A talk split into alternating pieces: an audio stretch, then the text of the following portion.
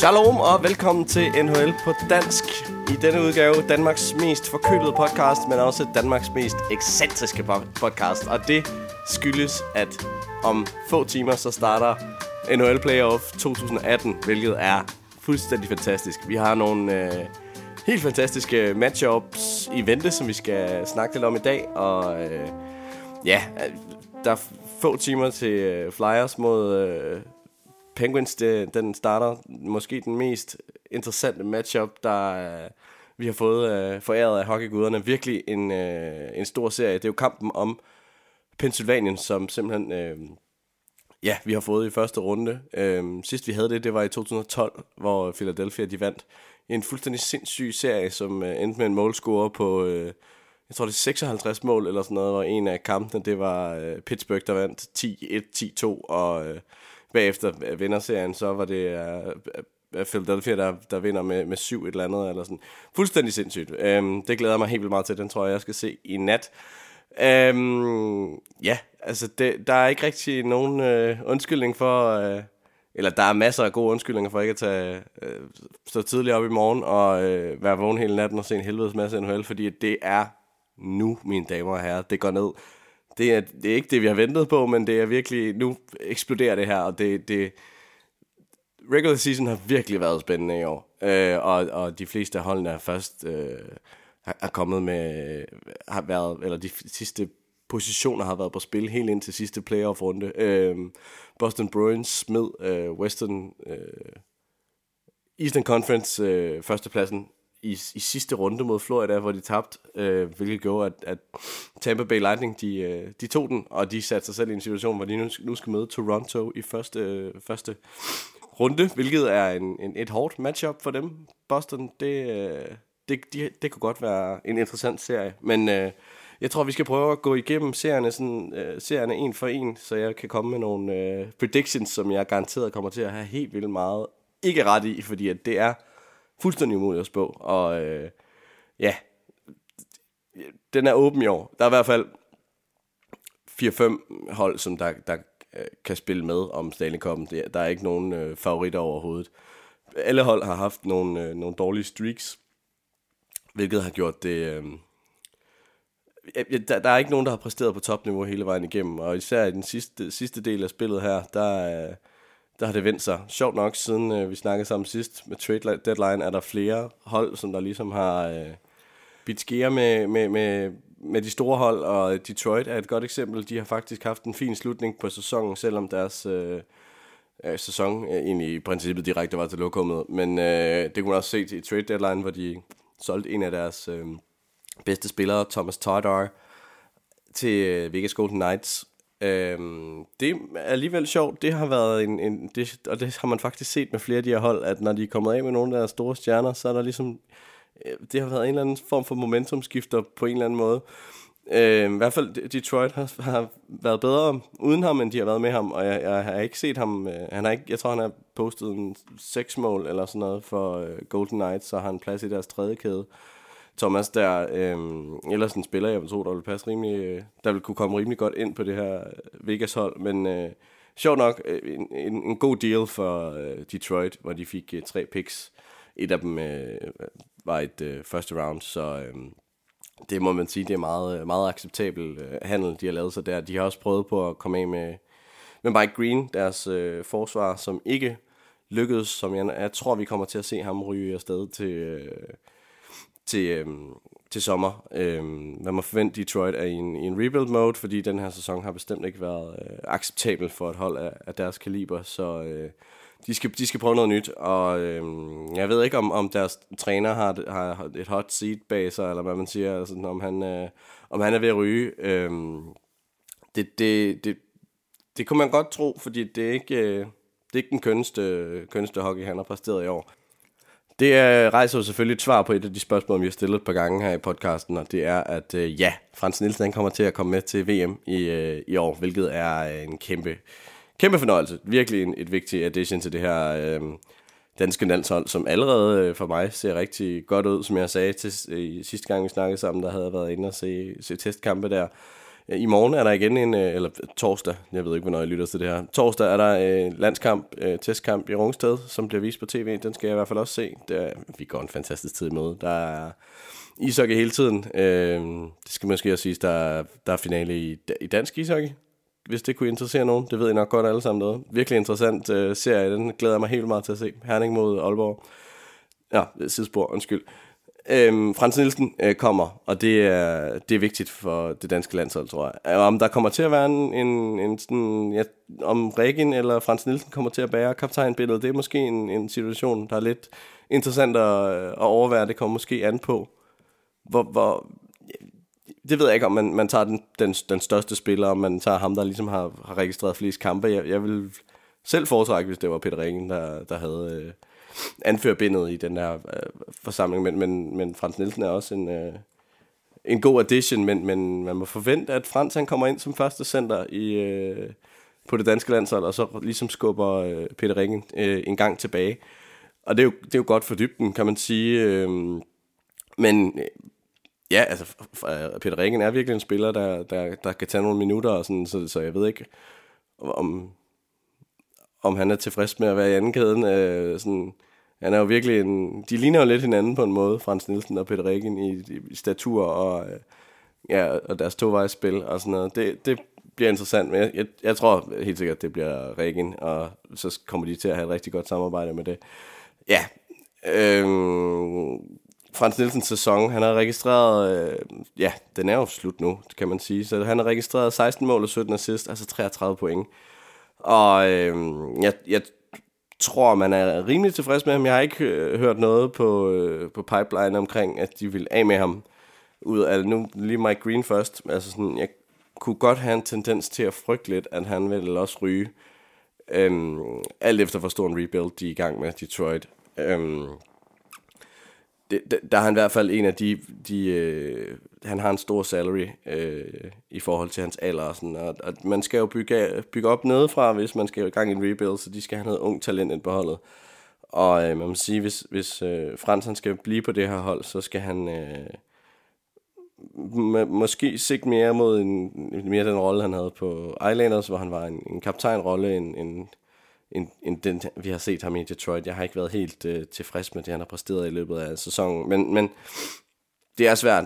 De har haft en svær sæson, så det er svært at sige, om det har været hele holdet, eller om det har været hans spil, der ikke rigtig har været der. Det kommer vi forhåbentlig til at se på landsholdet, hvor meget der er ishockey, der er tilbage af ham. Og der går jo også noget snak om, nu er han 33, at han godt kunne tænke sig at slutte sin sæson i Herning, hvor han har haft sin ishockey-opvækst. Så det kunne også være interessant at se så stor en held komme hjem, og det vil virkelig være noget, man kommer til at snakke om i lang tid foran sig, mange år fremad. Men ja, ikke en acceptabel sæson for Detroit. Jeg tror dog ikke, at de har så langt igen. Altså jeg synes egentlig, de har nogle ret interessante prospects og nogle af de unge spillere i deres roster. Jeg har før talt om Anthony Seo, som jeg synes er en virkelig interessant spiller, som jeg håber, de holder fast i og bygger op omkring.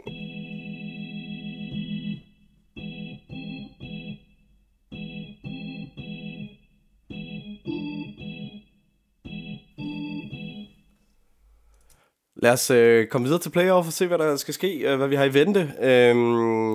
Lad mig starte med min personlige favorit, det har jeg ikke lagt skjul på. Jeg tror, jeg håber Winnipeg Jets, de kommer til at gå hele vejen. En lidt fantastisk bud på en vinder af Stanley Cup, men den vil jeg gerne holde fast i, for jeg... Ja, det kan godt være, det er ønsketænkning, men jeg har da hørt flere eksperter istemme sig min teori om, at det godt kan lade sig gøre.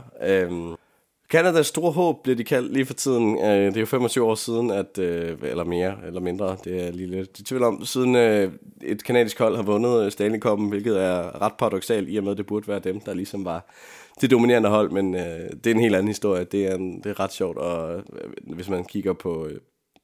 Ja, en sjov historie omkring, hvordan NHL er kommet til, og hvordan det endte med, at der er mindste del af kanadiske hold i den her liga, og største del amerikanske hold, når man ved, hvor stor en sportsgren det er i Canada. Men det er en helt anden snak, det må vi tage en anden gang. Winnipeg Jets, det møder Minnesota Wild, en første runde serie, som de store overskrifter er nok, at jeg tror ikke nødvendigvis, det bliver den sværeste kamp for Winnipeg at komme igennem. Altså, man kan snakke lidt om Winnipeg. Det er jo et nyt hold. De har eksisteret i 7 år og sådan noget. Jeg tror, de har været i playoff en gang før det. Før hed de jo Atlanta Thrashers. Det var en relocation. En meget succesfuld en, kan man sige. Men ja, i historien er Winnipeg et nyt hold. De har vist været i ligaen førhen, men det er et nyt hold, ja. Og de har været i playoff en gang før, og ikke nok på det, så har de nogle virkelig unge spillere, som nærmest ingen playoff-erfaring har. Nikolaj Ehlers og Patrik Laine inkluderet der. Så derfor er det svært at spå, om det kommer til at flaske lige så godt for dem, som det har gjort i grundspillet. Som sagt er playoff en helt fuldstændig anden en slags ishockey, en helt anden serie, og vi starter ligesom fra 0, siger man. Men man kan ikke lade være med at se, eller vi har jo selvfølgelig en grundstamme at kigge ud fra, og Winnipegs taktikker har jo været virkelig imponerende, og de har virkelig stykket godt hold sammen. Jeg vil sige, at nu købte de Stastny i St. Louis Blues ved Trade Deadline. Noget, jeg måske vil mene er årets køb, fordi han ligesom har fået skabt den her anden kæde, som jeg tror allerede i mit første program, jeg snakkede om, at jeg vil gerne se Patrik Laine og Nikolaj Ehlers sammen, fordi de har et fantastisk samarbejde. Altså det bånd, de har uden for isen, det kan man også se, de har på isen. Altså det er tydeligt at se. Og selvom med danske briller er det blevet lidt, Patrik Laine og Nikolaj Ehlers, han er kommet lidt mere i skyggen af ham, og man kan se mange af de point, han har lavet i år, det er på assists til lige præcis Laine, men altså for holdets skyld, så har det været fantastisk at få Statsen ind på holdet, og fantastisk at 18 veteraner, som man lige præcis skal bruge i det her playoff-spil, fordi det er veteranernes spil, playoff. Det er der, man har brug for en spiller, som der kan holde hovedet koldt, og som har prøvet det før, og jeg skal ikke kunne sige, om Patrik Laine, han er en type, der kan komme til at tage på hovedet. Altså, jeg har før set ham i nogle kampe, hvor han havde en kamp mod Ovechkin, som han selv havde ytret, det er en af hans store idoler. Det skal lige siges, på det nuværende tidspunkt, eller ja, i slutningen af regular season her, har Ovechkin vundet topscorerlisten, flest mål i år, 49, hvor Patrik Laine har 44, tror jeg, da han endte på.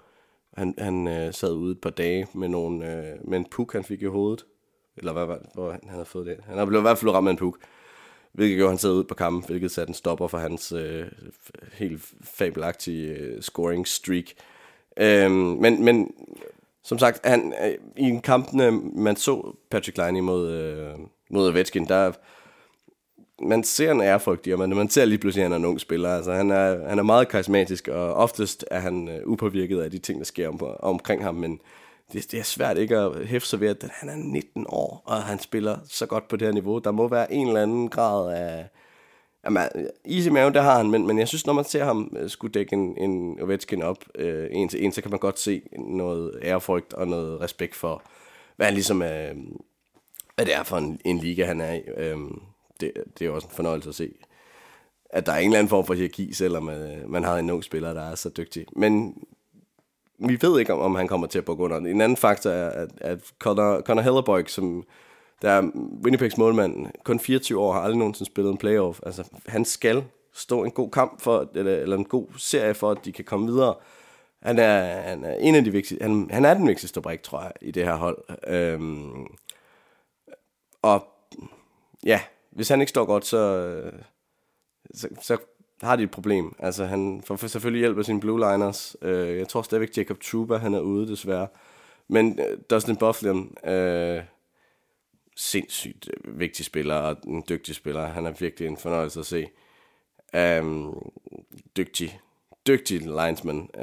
Har et fuldstændig hjernedødt slagskud, som jeg håber, han får aktiveret i løbet af serien. Men ja, Paul Stastny har været den her lim, der har fået det til at føre sammen i anden kæden, og har gjort, at Winnipeg har et fuldstændig luksusproblem med to fuldstændig fantastiske kæder, og ja, det er svært at vurdere, hvad for en, der er den bedste kæde. Det kommer an på, hvad for en taktik han spiller med. Træner som jeg ikke kan huske, hvad hedder. Det kommer an på, hvilken taktik han spiller. Han har en første kæde med Kyle Connor, Scheifele og Blake Wheeler, som alle sammen er shutdown guys. I princippet, de kan lukke et hvert hold ned. De har alle sammen defensive egenskaber, store og stærke, og samtidig så både Scheifele og Wheeler, de har en masse point på papiret, og Kyle Connor, 21-årig Kyle Connor, også en sindssygt god historie. Spiller også rigtig godt for tiden, og har virkelig fået mange roser på vejen, og så en Brian Little, som nu er rykket ned i en tredje kæde, det må man sige, det er virkelig stærke sager, når man kigger på, hvad der er af tredje center derude, ellers så Brian Little, han er virkelig en fornuftig spiller, og ja, generelt, Winnipeg har lykkes med alle de unge spillere, de har fået op stort set. Altså, jeg ved godt, der er mange roser til holdet, men ja, don't be biased, som man siger. Men det er virkelig, jeg har svært ved at se, hvordan Minnesota-hold skal kunne stoppe det her. Jeg har dem med Winnipeg i 5 kampe. Og jamen, vi kan godt tage fat i nogle af de ting, Minnesota Wild, de skal gøre for at stoppe, men sådan... Deres bedste spiller, Eric Stahl, har haft en fantastisk sæson. De har kaldt det hans renaissance. Ikke siden 2010, 9 stykker har han scoret så mange mål, som han har gjort i år. Og det er vigtigt at have en center, der er så dygtig. For mange år, han har tilbage i sig på det her niveau. Det er et spørgsmål, jeg tror, han er en 33 eller sådan noget. Han skal spille sin op til sit ypperste. Altså, han er uden tvivl, han er en mand, der kan gøre det. En mand med historier, som har masser af playoff-erfaring bag sig, og jeg tror også, han har en Stanley Cup-ring med sig, har han ikke det? Jo, det har han, og han har også en olympisk medalje og et verdensmesterskab, så altså, ikke en mand, der er for sjov, og alle de her ting har han altså fået for 10 år siden, så han ved godt, hvad det handler om. Han er ikke ny i gamet. Han bliver vigtig for dem, og så kan man jo ikke undgå at snakke om det faktor, at Ryan Suter, deres bedste back, han er ude resten af sæsonen, og deres anden bedste blue liner, hvis du spørger mig, Jared Spurgeon, han er lige kommet tilbage fra en skade. Jeg tror ikke, det har været en så farlig skade, men han skal da også lige finde tilbage på isen, og gør, altså, det vil sige, de har virkelig en tynd forsvar, en tynd blue line, og det kommer op til en af deres helt unge spillere, Matthew Dumba, whatever. Det kommer til at være ham, som der skal lede det her hold, hvis Jared Spurgeon han ikke er der 100%. Og ja, det har jeg svært ved at se med en tordende Winnipeg offensiv, hvordan de skal komme videre den vej der. Men nu må vi se i aften første kamp, og ja, det bliver sindssygt spændende. Sindssygt spændende. 1, 2, 3, 4...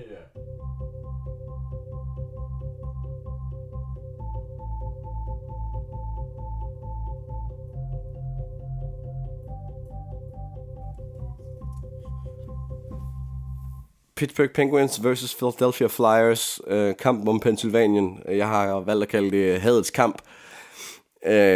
Det bliver en fantastisk serie, som jeg nævnte i optakten her. Det er et rivalopgør, og bare fordi Pittsburgh de har de her 2 back-to-back Stanley Cup trophies, og oveni det har et ekstra Stanley Cup. Altså de har 3 Stanley Cup inden for de seneste par år her, så tror jeg ikke, man skal undervurdere Philadelphia. De har virkelig... Jamen, der er noget... Ham Claude Giroux, den rødhårede kaptajn, han giver dem sgu noget... Han er en spændende kaptajn, og også en af... Hvad siger man? De nominerede til at vinde årets Hart Trophy. En virkelig interessant konkurrence også i år af Hart Trophy. Han har... Træningsmæssigt har de virkelig været gode i Flyers-staben til at rykke rundt på de ting og få tingene til at fungere, og så tror jeg også bare, at de har accepteret, at de er et hold, der virkelig kører i stimer. Og så længe losing streaks, de er kortere end winning streaksene er lange, så er det fungeret på en eller anden måde, eller det er sjovt at se. Historien om Philadelphia, det er, at de altid har målmandsproblemer, og det har de selvfølgelig stadigvæk, også selvom de købte Peter Mrazek i i Detroit ved Trade Deadline. Det har ikke gjort en stopper for deres problemer. Tværtimod virker han som det helt perfekte valg til Philadelphia, hvis man ser historiemæssigt, fordi de ikke... Han er også virkelig svingende i præstationer, og det er sjovt, at... Jeg kan ikke huske et Philadelphia-hold, der har haft en stabil målmand. De har deres skadede målmand, Brian Elliott, han er tilbage igen, men han har stået et par kampe, og det har set meget horribelt ud, skulle jeg hilse at sige, for nogle Calgary Flames-tilhængere. Jeg tror, bare for at sige helt... jeg tror, det bliver Pittsburgh, der tager den. De ser virkelig stærke ud, og har... Som jeg snakkede om tidligere i podcasten, har fået bygget en helt fuldstændig sindssyg streak op her i det nye år, og den snakker om, at de var trætte efter, at de havde vundet to Stanley Cups. Jeg regnede det sammen til i dag, at det er cirka 214 kampe, de har spillet på 2 år, altså inden sæsonen i år, den startede. Det er nogle sindssyge tal, hvis du spørger mig, og så er der sikkert lidt ved siden af også. Og at de skulle have energi til at tage et Stanley Cup trofæ igen i år, det ville virkelig være imponerende. Ikke sådan de store udskiftninger i Pittsburgh-holdet i forhold til sidste år. Never change a winning team, som man siger. De har fået Derek Brassard ind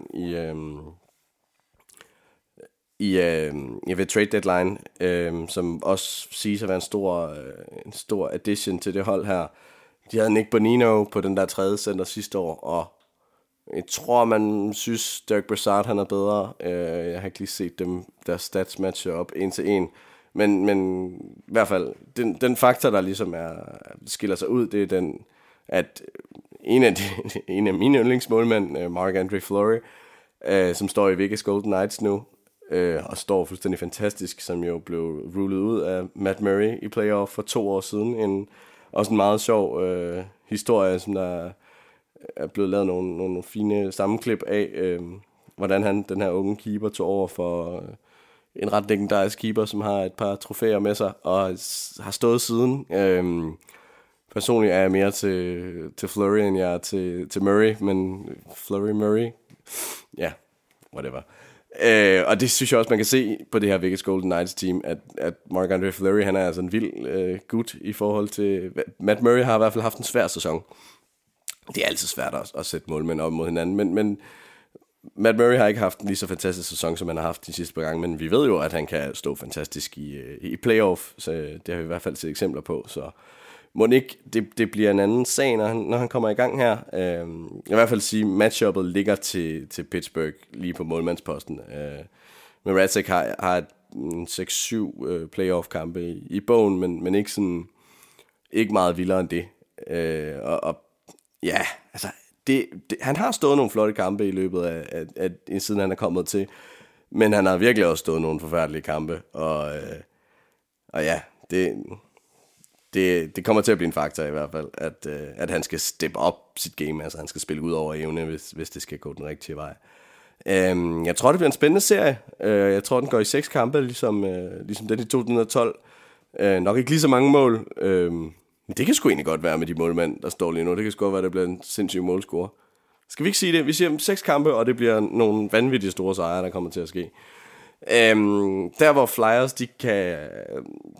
komme ind og ligesom presse Pittsburgh, det er jo på det fysiske. For i Derek Brassard-dealen, der måtte Pittsburgh smide Ryan Reeves, en af deres mest udviste spillere. En spiller, som ikke alle er ligeglade for. Jeg kan sgu godt lide ham. Altså, han er en spiller, jeg i hvert fald synes, de mangler Pittsburgh. Eller sådan. Der er også kørt nogle jokes med det til 1. april. Var der en joke om, at der var en 38-årig veteran fra ligaen, som var blevet resignet, fordi at Pittsburgh manglede en enforcer til at skabe noget ravage i slutspillet. Jeg kan ikke lige huske, hvem det er, så det er egentlig ikke en særlig sjov historie. Men ja, der er snak om at Pittsburgh mangler den her enforcer-rolle, som Ryan Reeves til dels havde. Han var også en god spiller, det er ikke det. Og... jeg er ingen tvivl om, at både Evgeny Malkin og Sidney Crosby er nogle stærke fyre, men de skal have hovedet på et rette sted, fordi hvis de ryger ud i 5 minutter, så det kan være farligt for for et Pittsburgh-hold at smide så store, have deres store stjerner ude i så store dele af spillet. Til gengæld har Flyers sådan en af de mest de koldeste sataner i spillet, Radko Gudas, en kammerat vi sad og snakker om, vi kommer til at glæde os til så meget, eller hvis Flyers de går videre, så kommer vi til at glæde os til at se hans slutspilskæg, hvis det fortsætter, fordi han er virkelig et bæst, en lille kompakt tæt fyr, som takler igennem. Han er en fornøjelse at se, og bliver en vigtig faktor for Flyers-holdet, hvis de skal lykkes med det her. De skal ind under huden, og det er også en evne, som kaptajn Claude Giroux han har. Altså, han er god til at tale på isen og komme ind under huden på spillerne, og så kommer Wayne Simmons, som virkelig har skuffet mig i den her sæson. Han kommer også til at skulle spille sit bedste. Han har været skadet en del, men han er en spiller, der kommer til at være vigtig i det her spil, fordi han er igen også en spiller, der kan tage et fysisk aspekt med og vise vejen for de her spillere. Flyers uden tvivl, hvis de skal vinde den her kamp, så skal det være på Blue Line. Jeg vil sige, de har et bedre forsvar, end Pittsburgh har. Chris Letang, dygtig spiller for Pittsburgh. Ham får de brug for i hvert fald, for at stoppe det. Et virkelig varmt Flyers-angreb. Claude Giroux og Travis Konecny har blandt andet på det her hold har været vigtige spillere. Ja. Det tror jeg er succeskriteriet for Flyers, men jeg tror, vi kommer til at se Sidney Crosby, når han først kommer ind i slutspilsmode, så kommer vi til at se ham steppe 2 gear ekstra på hans spil, end han har gjort før. Han har en fantastisk evne til bare at blive bedre i løbet af sæsonen, og en spiller, hans linemate Phil Kessel, har også haft en helt vildt flot sæson af en aldrende fyr. Interessant lineup. Det bliver den kamp, jeg kommer til at følge i aften i hvert fald. Det glæder jeg mig virkelig til. Virkelig til.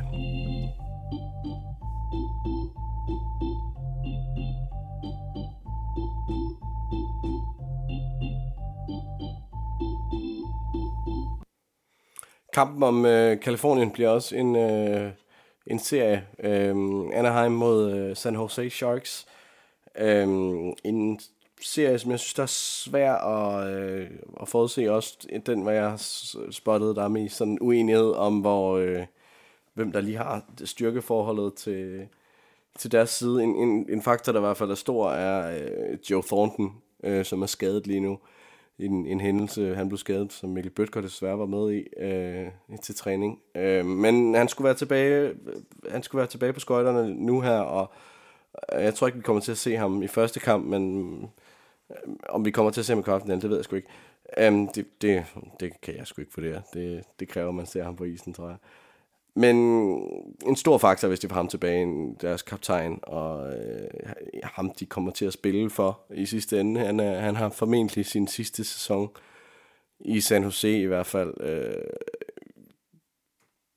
Af hvad jeg har hørt. Jeg skal ikke kunne sige, om han tager en sæson mere, det kan sagtens være, men der har været snak om, det kunne være hans sidste sæson, og han prøver et andet hold for at få sin Stanley Cup her til sidst. Ikke noget, som jeg tror, man vil have dårlige bad feelings about i San Jose, fordi at han er en stor spiller og har gjort rigtig meget for klubben, men måske er det også på tide, at hans cap space kan bruges til at få nogle andre spillere ind, og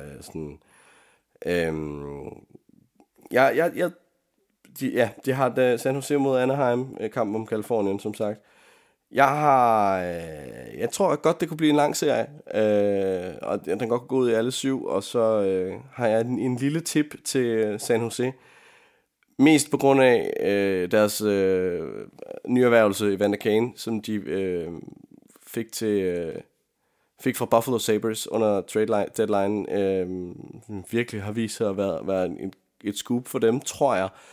En spiller, Evander Kane, hvis man ikke kender ham, han er en spiller, der har været lidt utilpasset, har været i nogle situationer, han minder måske lidt mere om en amerikansk fodboldspiller på nogle punkter, har været ude og har vist haft nogle lidt voldsdomme og sådan lidt forskelligt, men nok om det. I hvert fald i San Jose er han en fornøjelse at se på, og især fordi han har de her veteraner omkring sig, som han, man kan se, han respekterer, og som får sat ham på plads, og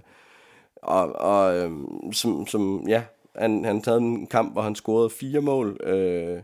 Fuldstændig sindssyg statistik af en ny erhvervelse, hvor han, altså, han valgte at få taget sit, man får altid taget et billede i slutningen, eller hvis man har lavet at spille en stor kamp, så får man taget et memory-billede med pukkene, som man blev scoret, som han valgte at tage sammen med Brent Burns, og jeg kan ikke huske, om det var Logan Couture måske, som var med til at score de her mål.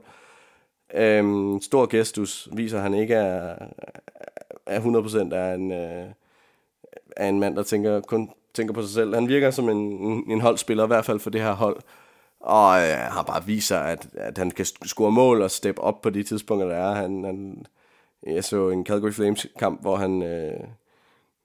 han var hele tiden inde og grease inden pukfløjtene, eller inden blokeringsfløjtene, og sådan kom virkelig ind under huden på de her Calgary Flames-spillere, og endte også med at tage en slåskamp, en disciplin han også er ganske ihærdig i. Og nu kommer jeg med en spot om her, og jeg tror, at der kommer en slåskamp, og jeg tror, Evander Kane kommer til at være indblandet i den. Og hvis Evander Kane han vinder den, så tager de hele serien, San Jose. Det er min påstand. Jeg tror, de er det stærkere hold, 1-1. Anaheim har mere playoff-erfaring, og har en vigtig veterancenter i Ryan Getzlaf, og han kommer til at være vigtig for det her hold. Det er værd at notere, at John Gibson, deres starting goalie, har et han er lige blevet skadet igen. Han har haft en hæslig sæson, og han er kommet lidt ind og ud af holdet, og det er ikke fordi, at Ducks, de har en synderligt god backup. Martin Jones synes jeg heller ikke har set særlig sådan imponerende ud for San Jose, men de har til gengæld et imponerende forsvar, og hvis ikke den bedste forsvar i Brent Burns. Det kan man måske godt diskutere, men han er i hvert fald virkelig en vigtig brik i det her spil, Brent Burns. Mark Edward Vlasic synes jeg også har haft en god sæson. De fleste mener dog, at det kommer til at blive Anaheim, der tager den. Og det kan jeg kun sætte mig ind i, hvis det er, at det simpelthen er veteranerfaring, der spiller ind. Fordi jo, San Jose har haft en dårlig stretch, og har tabt de 6 sidste kampe eller sådan noget, startede sæsonen rigtig dårligt, og ligesom Philadelphia har de virkelig haft en sæson, hvor de har skulle bygge nogle stimer op, og sådan, det har ikke været lige kønt alt deres spil, men sådan, når de spiller, altså jeg synes virkelig, det er tiltalende hockey og interessant, og igen, jeg tror, Evander Kane, han bliver en X-faktor.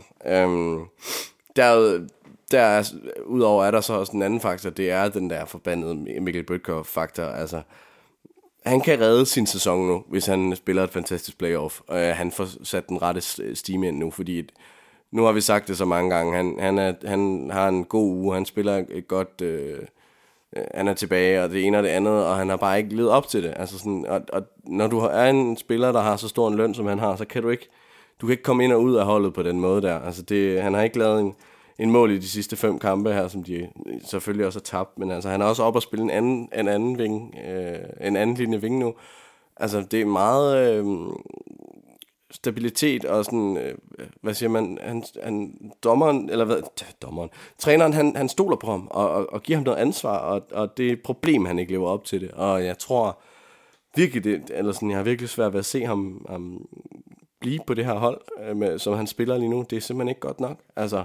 Han skal være en målscorer, altså han skal producere i den linje, han er i, og sådan spiller sammen med Logan Couture og Thomas Hertel, som har fantastiske statistikker, en virkelig flot sæson, og ja, der burde ikke være nogen undskyldninger for, at han ikke kan gøre det godt. Jannik Hansen til gengæld er kommet lidt tilbage ind i varmen og har spillet sådan i et par 9 minutter og har fået noget rutine ind i spillet, og har egentlig, jeg synes, han har haft en acceptabel slutning på sæsonen, men det bliver nok heller ikke til mere end det. Altså, sådan, jeg tror også, han er færdig i San Jose. Jeg ved ikke, om Mikkel Bødtgøren er færdig. Det skal jeg ikke kunne sige, og det kommer an på mange andre ting, men Jannik Hansen har meget svært ved at se, hvad han skal kunne gøre. Det skal han i hvert fald bevise i det her del af spillet, og det er også lige præcis den her del af spillet. Jannik Hansen, han bliver vigtig at få ind, fordi han er en af de få spillere, som der har haft haft noget playoff-erfaring. Det bliver rigtig, rigtig spændende at se, hvad det kommer til at ende med. Og jeg tror også San Jose i 7. Det er min påstand. Og så jeg glæder mig til at se Pavelski og Evander Kane sjaske nogle mål ind. Det bliver mine højdepunkter.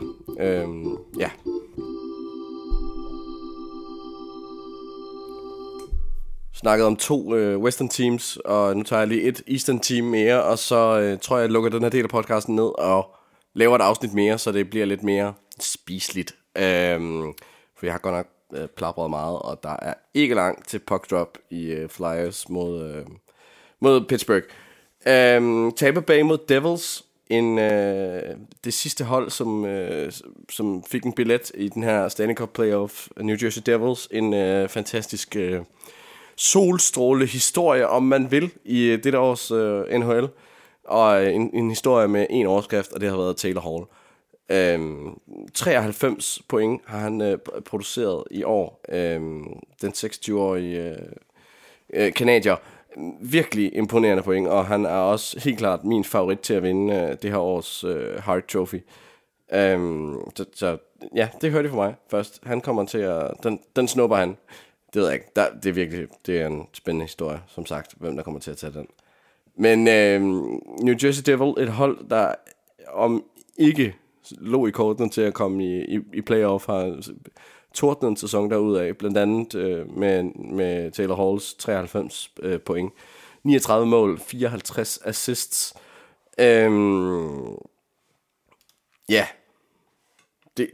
Og så er det måske også det, man kan sige omkring om Devils.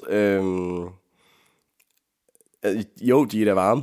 De har jo slået St. Louis Blues for at komme herind, som virkelig endte med at være mit pick til, hvem der skulle have den sidste billet i playoff. St. Louis havde en rigtig god streak her til sidst, som New Jersey bare lige bang satte dem på plads, og så var det dem, der tog billetten i stedet for. Igen, St. Louis er faktisk et hold, som der har præsteret bedre uden Stastny, som var deres bedste center før, og de solgte ham til Winnipeg for at få nogle drafts, så er de virkelig stykket godt, en god omgang en god omgang hockey har de stemlet sammen. Det skal de have ros for. Tarasenko, deres MVP, om man vil, har lavet en rigtig flot sæson, og han kommer til at se rigtig meget til. Men ja, The Devils, det er svært at sige, hvad der sådan lige er. Jeg skal sige det som det er. Jeg tror, de kommer til at blive tordnet ud af playoff 4-0 af Tampa Bay. Hvis ikke Winnipeg, så har jeg Tampa Bay som favorit. De har virkelig set stærke ud, og jamen, de har det bedste angreb i ligaen, og med Steven Stamkos og Nikita Kucherov, og de har det dybeste hold, og sådan, det er svært at se dem, hvad man skal gøre taktiske genistreger for at spille op mod Tampa Bay. De har til gengæld set usikre ud i den sidste del af spillet, hvor de fleste andre hold, som er kommet i playoff, har spillet. Ja, der er flere eksempler på nogen, der har spillet et halvdårligt efterår og et rigtig godt forår. Det er lidt omvendt her med Tampa Bay. De er faldet lidt sammen efter All-Star Weekend, som de jo holdt, sjovt nok. Jeg ved ikke, om det er en coincidence, men de faldet lidt sammen, og Andrei Vasilevskiy, som 100% så ud til at blive dette års Vezina Trophy winner, altså målmands trofæet, er lige pludselig begyndt at se usikker ud, og har fået nogle dårlige redningsprocenter de sidste par gange. Om han kommer til at være en vigtig faktor i, om Tampa Bay de kommer til at vinde den her Stanley Cup, eller kommer til at gå hele vejen, fordi hvis han ikke er der, så får de et problem, og også et problem mod New Jersey, hvis Taylor Hall han er så god, som han er. Han har som sagt aldrig nogensinde spillet et playoff før. Tampa Bay har et fuldstændig urimeligt godt powerplay. Det er en af de bedste i ligaen, og ikke at jeg vil sige, at New Jersey er et hold, der kommer til at, der har taget mange dumme udvisninger. Det har jeg ikke opfattelsen af. Og jeg tror ikke, de kommer til det. De er egentlig bare et ungt, hurtigt hold. Altså sådan efter Taylor Hall, der er det, tror jeg, det er 19-årige, som der er nummer 2 på målscoringslisten. Det er imponerende. De skal spille hurtigt, og de skal bruge deres turnarounds for at vinde det her spil. Det er den eneste måde, jeg kan se New Jersey Devils gøre noget mod det her Tampa Bay Lightning-hold, og ikke engang det, tror jeg, er nok. Altså sådan, Andrei Vasilevskiy skal nærmest ikke møde op, for at det kommer til at fungere. De har også Tampa Bay gjorde en virkelig vigtig erhvervelse i Ryan McDonagh, ved Trade Deadline fra New York Rangers. Han har ikke vist sig at være den største impact, men han kommer til at være en vigtig faktor for ham, for dem. De har måske også en af de bedste forsvarsspillere i ligaen, Victor Hedman, som virkelig det bliver svært at løbe om hjørner med de her hold. Og en anden spiller, jeg vil tage frem, det er Chris Kunitz, jokeren fra Pittsburghs hold de sidste 2 år. En spiller, som jeg tror, Pittsburgh kommer til at mangle. Om kan have den der last-minute scoring, som han har gjort så mange gange for Pittsburgh, om han kan have den samme effekt på et Tampa Bay hold, det er spændende at se. Jeg håber, Tampa Bay har taget ved lære ved deres miserable slutning på sæsonen her, og kommer med noget hårdt spil her i playoff, fordi det er virkelig et hold, der er en fornøjelse at se, når de spiller godt, og jeg tror, at de kommer til at nå langt, hvis ikke hele vejen i den her Eastern Conference. Det er i hvert fald mine favoritter til at vinde Eastern Conference.